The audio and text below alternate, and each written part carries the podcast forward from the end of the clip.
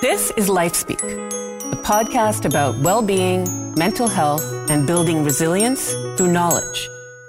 Here's Marianne Weisenthal. I'm speaking today with Owen O'Kane. Owen is a psychotherapist, former UK National Health Service mental health lead, and a best selling author. His first two books are 10 Times Happier and 10 to Zen. He's just released his third book, How to Be Your Own Therapist, Boost Your Mood and Reduce Your Anxiety in 10 Minutes a Day. Owen joins me today from London, England. Welcome to the LifeSpeak podcast. Thank you. Thanks so much for having me. Lovely to be here. We eventually got there. I know it's taken time to get.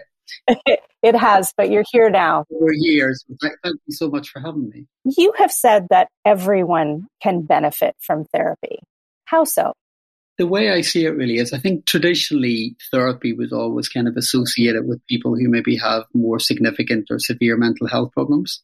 And I think that culture has changed a lot over the last five, ten years. And, and I think in my experience, I think most people arrive in adulthood and they haven't really been taught the skills to deal with all of the big life stuff when it comes along. So we're not really taught growing up how to manage anxiety or to deal with loss or how to deal with challenges when they come in life. And I and I guess when that happens for most adults, they really grapple and struggle what to do with the difficult emotions and the the kind of the challenges that come along. And I think this is really where therapy comes in. Really, it's teaching people how to manage thoughts, hard to emotionally regulate, and hard to kind of manage the behaviors in their life that don't serve them well. Is that why you wanted to write the book? Was it really to sort of destigmatize a little bit therapy? And yeah, we, I mean, we sort of battled a bit with the title. And in the UK, it's interesting. So, for example, in Canada and the States, you know, I think therapy is talked about a lot, probably more than it is in the UK. So we kind of deliberated a lot whether I should have the word therapy in the title. And in the early days, there was kind of some discussion about maybe not having it. And I thought, well, actually, no, I don't want to sort of um, collude with the stigma around that. I want to have therapist in the title because that's the book's about essentially. So I think that that was in part it was about breaking stigma, but it was also about the recognition that a lot of people are really struggling at the moment, and therapy is difficult to access. You know, it's not easy for people to get therapy, and it's really expensive. And I thought, why don't I just write a book? That doesn't claim to be a replacement for therapy, but at least it gets people started. You talk about one of the reasons that people benefit from therapy or even enter therapy is because they fall into unhelpful thinking patterns or thinking traps. What are some of these? It depends on the individual. I mean, every, one of us have thinking traps that we fall into. It's kind of part of the human condition, but it, will just depend on your background story and context. So for some people, it might be that they fall into the pattern of self-deprecation or self-criticism. For someone else, it might be that they catastrophize or they're constantly worried about what's coming next, or they're constantly doubting themselves. So I think these are all kind of ways of thinking and patterns that we develop. And I guess it's up to the individual. One of the things the book teaches is about really how do you identify the patterns that do get in the way of your life? And then more importantly, well, how do you restructure them? Because it's very uncomfortable to be living with kind of uncomfortable patterns that don't serve you well. So it's, you know, the recognition is key, but then obviously transforming the pattern is really important. I want to ask you a bit more step by step about this 10 minutes and how exactly that lays out in our day. But before we get to that, you talk about how therapy isn't a passive experience, but a collaborative process. How is that? It's a really good point because I think there, there, there's a notion really that therapy. I, I, laughed about this the other day. Actually, I was doing a different interview, and my, my dad still doesn't really understand what I do as a job. And he said to me recently, What is it you do again? It's like you talk to people and you have a cup of tea and you chat. And I said, Well, actually, it's a bit more than that. Therapy is not just a chat, it's quite, it's quite an involved process. And I guess the talking is one part of it, but it has to be has to be the right type of talking. So, for example, if someone's really depressed or struggling with mood, if they're going to constantly ruminate and talk about the past and get stuck there, then actually it's not going to help them.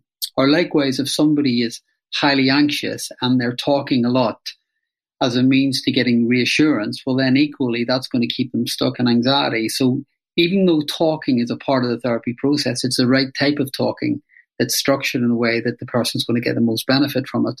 But it's more than that for me. It's it's also about the decisions that you make in your life the people that you surround yourself with, the choices, how much work you're willing to put in, taking responsibility for your own stuff, you know, looking at your perspective on life. So it's it's essentially an overhaul of how you deal with the entirety of your life. So when I hear people talking about therapy as a chat, it's way more than a chat. It's a complete overhaul of your life. I really like how you say that, you know, what we really need to be doing is getting out and, and you encourage your clients to do this, to get out and engage with life. And, and you give some great examples of clients who've done that. And it's really been transformative for them. Can you talk a little bit about that? Yeah, I mean, look, I, I think you always kind of have to, you know, tell transformative stories really, because I think people need to know what the benefits of therapy are. But the, the, the, key thing really is therapy is a very, very active process. And it does, you know, it does involve risk. It does involve, sometimes it feels counterintuitive because, you know, for example, if you're feeling depressed or you're feeling highly anxious, your instinct will want to be to hide away when actually it's often working against that and doing the opposite. So you're actually facing the very thing that you're frightened of and going against what fear might be telling you. But, you know, like probably, uh, you know, one of the examples in the book, um, I never use kind of client names, obviously, to protect confidentiality, but a good example of, you know, h- how it can be transformative was I, I worked with a lady whose, um, whose daughter had died, sadly. And her daughter was an adult when she died, but the, this person I worked with was experiencing a lot of grief and sadness that had been going on for a long time. And she'd seen lots of therapists, she'd talked to lots of people. And when we worked together, it was really clear to me that she was still grieving, but I was also aware that she'd got stuck in her grief. And the one thing that I uncovered as we were working in therapy together, that apart from grieving, she was also experiencing quite significant post traumatic stress disorder in relation to her daughter's death. And actually, the trauma had never been processed. And if you don't process the trauma, then it's going to create difficulties in your everyday life. And one of the things we did together in therapy is we worked at processing her trauma. And what happened when we did that was then that she was given really permission to grieve and she started to grieve her daughter properly. And that's kind of really when she started to reclaim her life again and started to, to get her life back on track. So I think that's one of the really key things about good therapy. And what I try to focus on in the book is really targeting the key areas, you know, not just kind of tiptoeing around issues, but being brave enough to go to where the struggle is and to face that courageously because that's where you'll get the greatest outcomes. One of the ways that you suggest that we can start to be our own therapist is by telling our story. And you share your own story of growing up gay in a Catholic family in Northern Ireland. Uh, do you think that people can get stuck in a fixed version of their story? Well, look, I mean, the only way I can answer that question, just to, to be honest about my own story, I mean, I think yes, we, we, we definitely can because I think, you know, every one of us have a story to tell. And, and sometimes what we, t- we tend to do is we tend to, we get stuck in the most, the more difficult parts of our story. And certainly that was my experience in therapy. You know, growing up in Northern Ireland was really challenging because it was during troubles when there was a lot of conflict and bombs and all sorts of awfulness. And also, you know, my, my sexuality was a challenge because Ireland at that time was a very, you know, Catholic driven country. So there was a lot of shame around um, my sexuality. And, and I guess really I realized that when I had my, my own therapy in my early 20s was that I'd got stuck in a particular, I'd get stuck in a very fear driven narrative and I had get stuck in a very shame driven narrative. And unless I'd gone to therapy, I don't think I would have been able to navigate my way through that because I didn't realize I was stuck. I kept telling the therapist I was fine but I wasn't fine. And that was the, the bottom line. And I think that's the important thing is to kind of be brave enough to stop, I guess, really, and have a look at the areas in your life where you feel you might be stuck. And often that comes out in our behaviors, you know, the way we behave every day, the way we re- respond to life, the way we react to people in our everyday struggles, really. That's where you get the answer.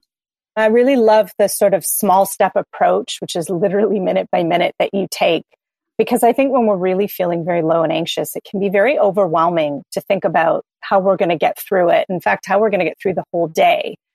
So I wondered if you could just take us through what 10 minutes of therapy could look like in someone's day.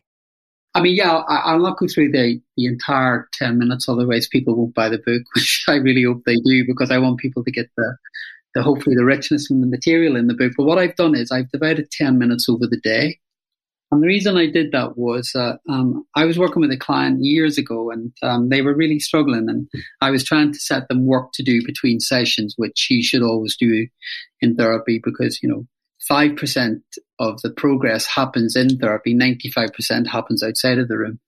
And I was working with this client and, and I was trying to encourage her to do stuff between sessions. And she said, Look, give me 10 minutes and I'll do it. Anything more than 10 minutes, I'm not going to do it. I'm too busy. I've got a husband. I've got four kids.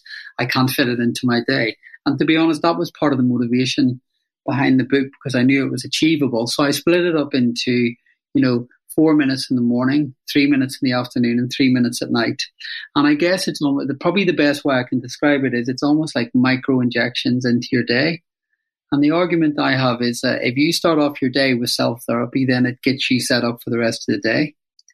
If you suddenly find that by the middle of the day you've started to derail or go off track, then you come back to stability and center again by again doing more self therapy. And the end of the day, the process really is about processing and dealing with the day and taking away what you've learned really so that one that you don't carry all of this stuff to bed with you but actually you kind of salvage and you take lessons from the day. So it's split up into those areas and that's kind of that that's self therapy and i do as you rightly say i break it down literally minute by minute in quite a pedantic way but it's so that it just doesn't become 10 minutes of doing nothing. It's 10 minutes of very prescriptive psychological theories and techniques that we know help and we know work so for example to, to, to break it down a little further the beginning of the day most people get out of bed and they just basically crash into the day and the, the first minute of the day is really encouraging people to check in with how they are. You know, what's going on with your mind? What's going on in the body? You know, what what does it feel like in there today? It's having a look inwards because, you know, for me the important thing about that is when you know what's going on for you, then you have a choice to do something about that. And you have a choice to then respond to those parts of you and Kenny almost ask those parts of you. So, for example, if you wake up and you're feeling really anxious on a particular day, you need to know that and you need to understand that. And the checking in with yourself, not only does it mean that the anxiety is heard, but you can then respond to that part of you and ask it what it needs. So you then begin to learn to start to look after yourself in a very, very different way. And I guess it's unbelievable that most of us don't really think about doing that on our day. We just get up, we you know, we brush our teeth, we have a shower, we go straight out to work. But I think, you know, you wouldn't get into your car without doing your safety checks before you drive off. And I think why would we crash into our day without knowing how we are and what we might need in a very, you know, even though it's in a different context, we need to know what we need and we need to know where we're at. So that's kind of how I kickstart the day for those who haven't read the book, it's not, I mean, because I, I did try this and it's not uh, scary. I mean, there's something scary about thinking, oh God, I've got to start thinking about my feelings in the day. And, you know, we don't always want to acknowledge them. We just want to get on with the day. But it is really fascinating what happens when you start your day and you're feeling anxious, because I did this, and you say to yourself, I'm feeling anxious. And even just saying it to yourself somehow kind of brings it down a little bit. Yeah, no, absolutely. And it, it, it's fascinating. I mean, I, I believe, I mean, and, and different psychologists and therapists talk about this in different ways, but we're, we're all made up of different parts, no matter who we are. And we have all of these parts to us that are quite active, and they're, you know, some people describe them like protector parts. So you have your anxious self, your frightened self, your angry self, there are all these different parts of us that are playing out all of the time. And often what most of us do is when these parts come up because they feel really uncomfortable, we work really hard to push them down or get rid of them. When actually these parts serve a purpose. They're trying to communicate with us. They're parts of who we are, but often we neglect them. And I guess the whole premise of this part of the work is to, to not run away from these parts because actually the more you learn to respond to them, they feel less isolated. And then suddenly for example, with anxiety, just as you brilliantly described, you know, you let the anxiety that it's not alone, that there's nothing to be frightened of, that you're with it, that you're supporting it, and that you're you'll stay with it. Then suddenly the anxiety begins to quieten because suddenly it doesn't feel isolated. And I think for most people, anxiety, you know, anxiety often isn't a new thing. Often anxiety is stuff that's probably been going on for quite a while. But the one thing we don't do is we, so for example, you know, my story growing up in Northern Ireland, I was very anxious when I was younger because I was kind of hardwired to be fearful, and that was very understandable. But if my anxiety comes up as an adult, I've got to acknowledge it and, and, and go to it. But I've also got to remind my anxiety that I'm now older, that the threat isn't there anymore, and that we're safe. So it's beginning to, you're, you're actually feeding new information to that part of you so that it functions much, much better. And the rest of the day, there's an enormous amount, and this is why I want people to be afraid to get in touch with their feelings at the start of the day because so much of it is then a lot of self soothing. Yep. Which feels good. Well, it should be, should be. I mean, he, here's the thing, really. In, in my experience, I would say probably 95% of clients I meet when they come to me. Let me give you a bit of context, actually, which might be helpful. So, as human beings, we're, we're, we're driven by three mechanisms generally, and these mechanisms are called threat, drive, and soothe. So, I'll just explain them really quickly. So, threat mechanism is really our anxiety mechanisms. And that's kind of really when we're on guard or we're watching out for danger or threat. And most of us have very active threat systems that we work with very well and we're very tuned into it. Our drive system is those parts of us that, you know, we want to achieve, we want to do better, we want to do more, we want to grow, we want to be bigger. So that's a part of it is move, moving forward in life. And very often what you find is a lot of people have highly active threat systems and they have highly active drive systems. But then when you ask them about self-soothing, how do they look after themselves? How do they calm themselves? How do they, you know, how do they manage the more difficult parts of their life? Most people don't really know how to, to utilize that system at all. And, you know, as I was saying earlier there, I would say probably 95% of my clients come with a, either a highly activated threat system or a highly activated drive system or both. But most people do not have access to their soothing system.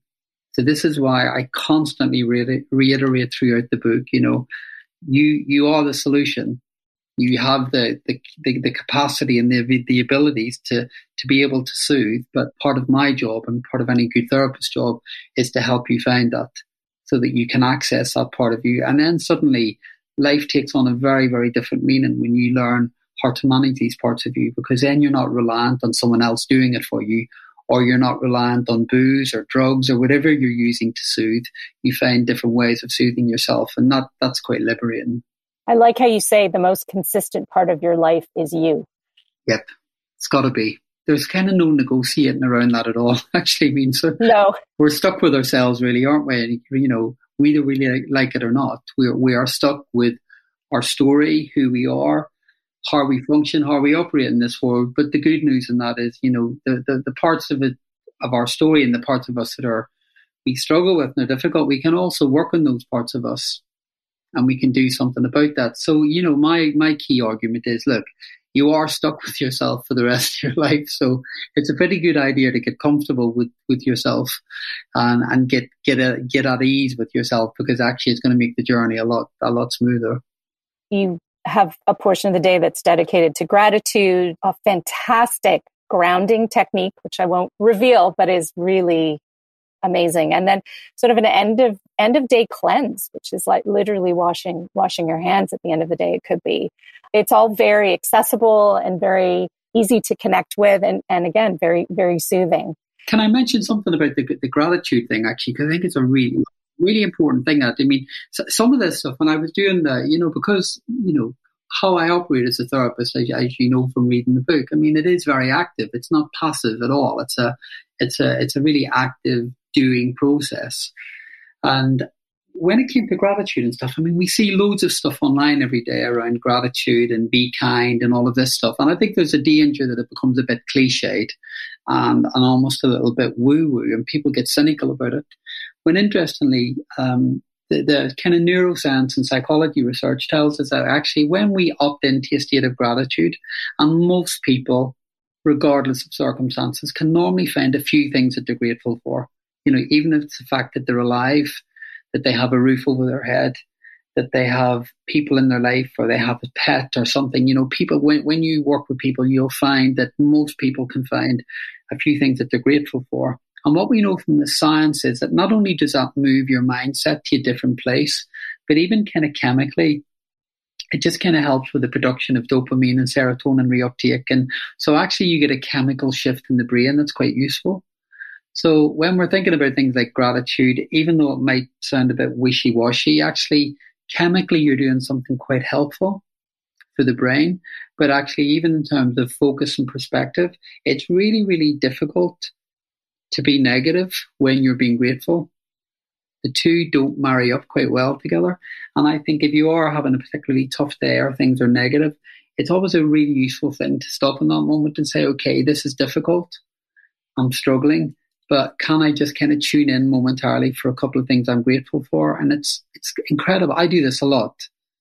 At any points of struggle in my day, I kind of think, all right, this is a difficult moment, but you know, are there any things in this moment I can be grateful for? And without feel, I'll always find something. Sometimes it's just the hot drink you have in your hand at that moment. I mean, honestly, I guess this is one of the things about getting older as well. As I mean, I've really noticed that it, for me, it's it's much more simple than it would have been years ago. You know, earlier, for example, I've, I've had a busy day today with clients and various meetings and all sorts of stuff today. And I went for a walk earlier, just for 20 minutes between clients. And um, it's a it's a really nice day here in London today, and the sky, you know, it was it was sunny and it was warm and it was lovely, just a perfect day. And um, and I went for a walk, and you know, I I was able to find a dozen things that I was grateful for in those twenty minutes. Just you know, just the, even the the heat. Now, don't get me wrong, it's London; it wasn't hot. it, it was like twelve degrees. That's hot for us at this time of the year, but it was lovely, and you know, I could hear nature, and even having a break and being able to factor that 20 minutes into my day and the fact that I kind of think, actually, I'm doing a job that I love. And all, all of those things, you then start to, to, to build them up and you think, God, that really, it changes the landscape of my day. You mentioned that you've had clients that didn't even want the word therapist on their invoice. Do you think that people have become more open to seeking professional help than they were, say, a few years ago? I think it's improving. We're definitely getting better. The fact that, you know, look, in the UK, I brought this book out last summer and it was a Sunday Times bestseller here in the UK. So that tells us something about the shift in culture. You know, if I can have How to Be Your Own Therapist and it's a bestseller book, then we've moved somewhere. Okay. So that's really healthy because a few years ago, I'm not sure we would have done this because it would have been seen as too big a risk. And in fact, I did have the conversation a few years ago and was advised by someone not to do it, that people wouldn't be interested in the UK in a therapy book.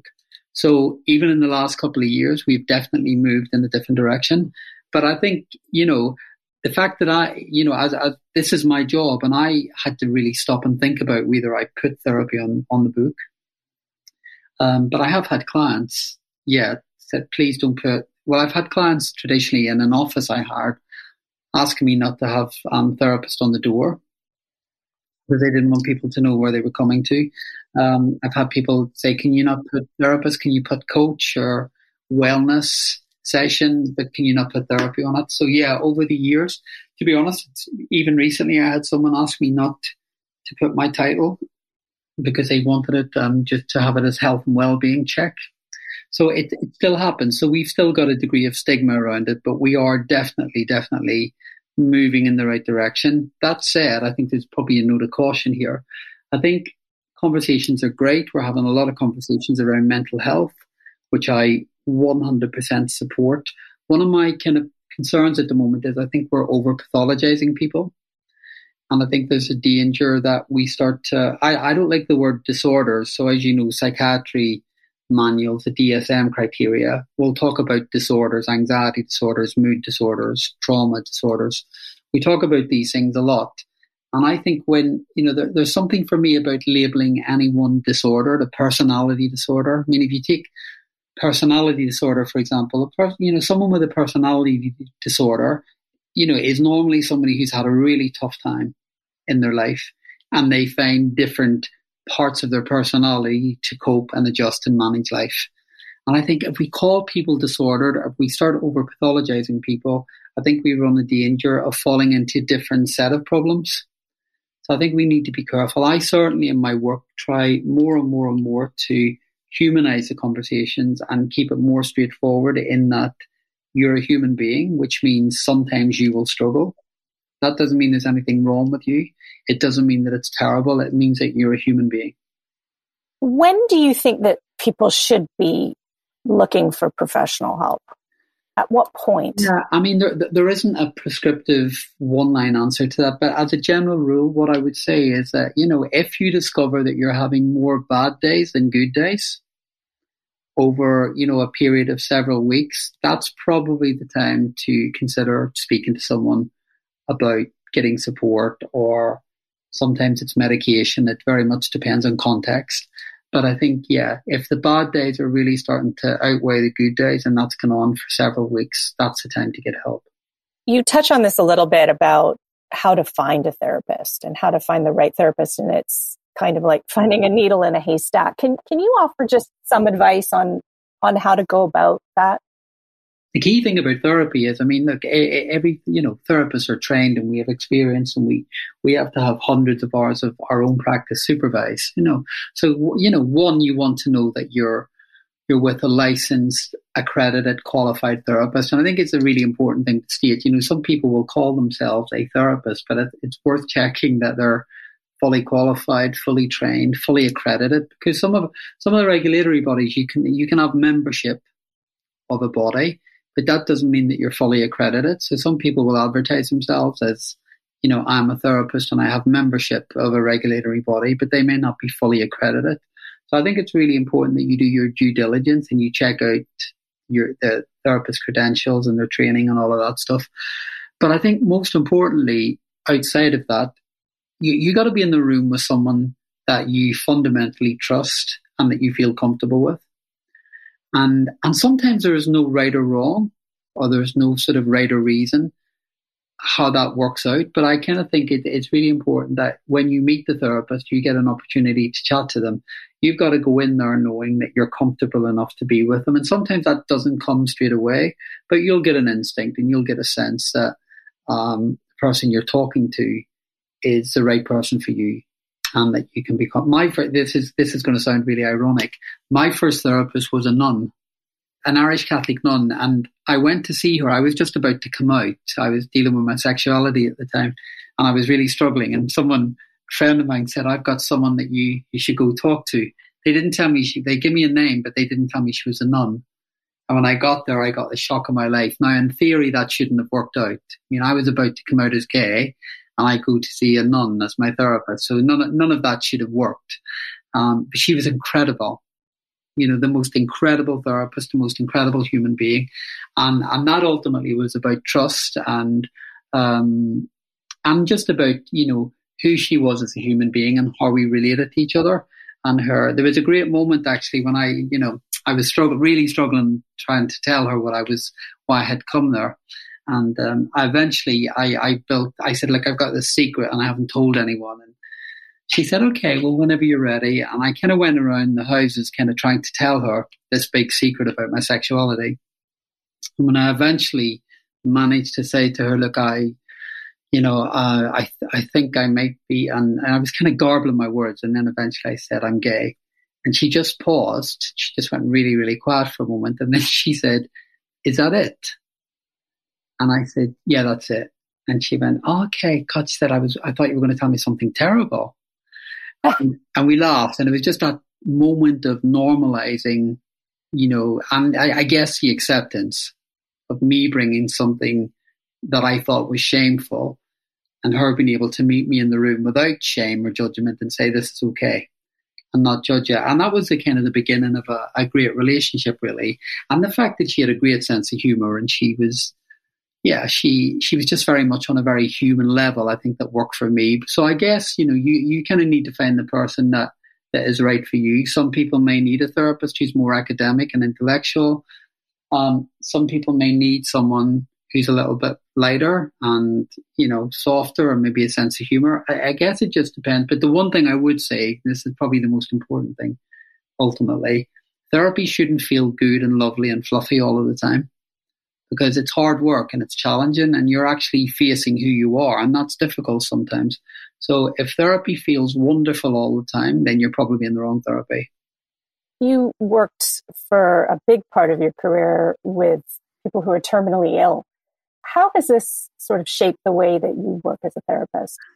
I mean, it's probably you know at the heart and soul of my work. When when I started writing books and stuff, I, I kind of you know the opportunity came very randomly and very oddly. Actually, I never planned to write books. It wasn't you know it wasn't on my tick list, and this incredible opportunity came along.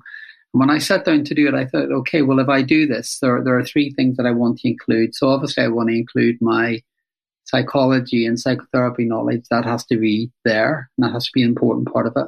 But I don't want it just to be another psychology book. So I also want to include what 10 years of working with the dying has taught me and how it influenced my practice.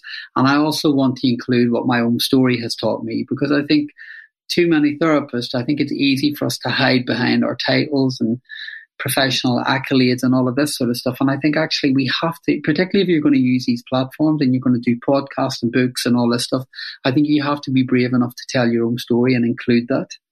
So uh, they, they were the three non-negotiables for me, and that's how I, I kind of drive my work. But the 10 years with people who are terminally ill, yeah, that was, um, that was a real privilege to, to have done that work, not only with the, the patients, but also their families. And I guess really, you know, you can't do that work every day and not get a sense of what matters in life and what's important. And I think certainly the richness and the lessons from that work um, is something I try and yeah weave into my practice every day, really, which is just really about you know making the best of the life that we have. You know that work was never about working with people who were dying. It was about working with people who were living in the process of dying. So the emphasis was always on living whilst dying. And I guess ultimately, if truth be told, that's what we're all doing. You know, so it, it was very much the, the emphasis was on, you know, getting the fullness of your life and, and really unapologetically getting the fullness from your life. At the start of our conversation, you talked about how, you know, we've all been through a really difficult few years. What keeps you feeling hopeful and optimistic? look, my life has had its challenges and ups and downs and in various shapes and forms over the years. And I guess really, I guess when you grow up, this is an, uh, an interesting thing.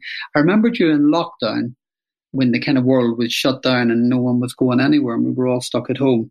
I noticed with a lot of people, not only in my professional life, but in my personal life, a lot of people were really overwhelmed and struggling.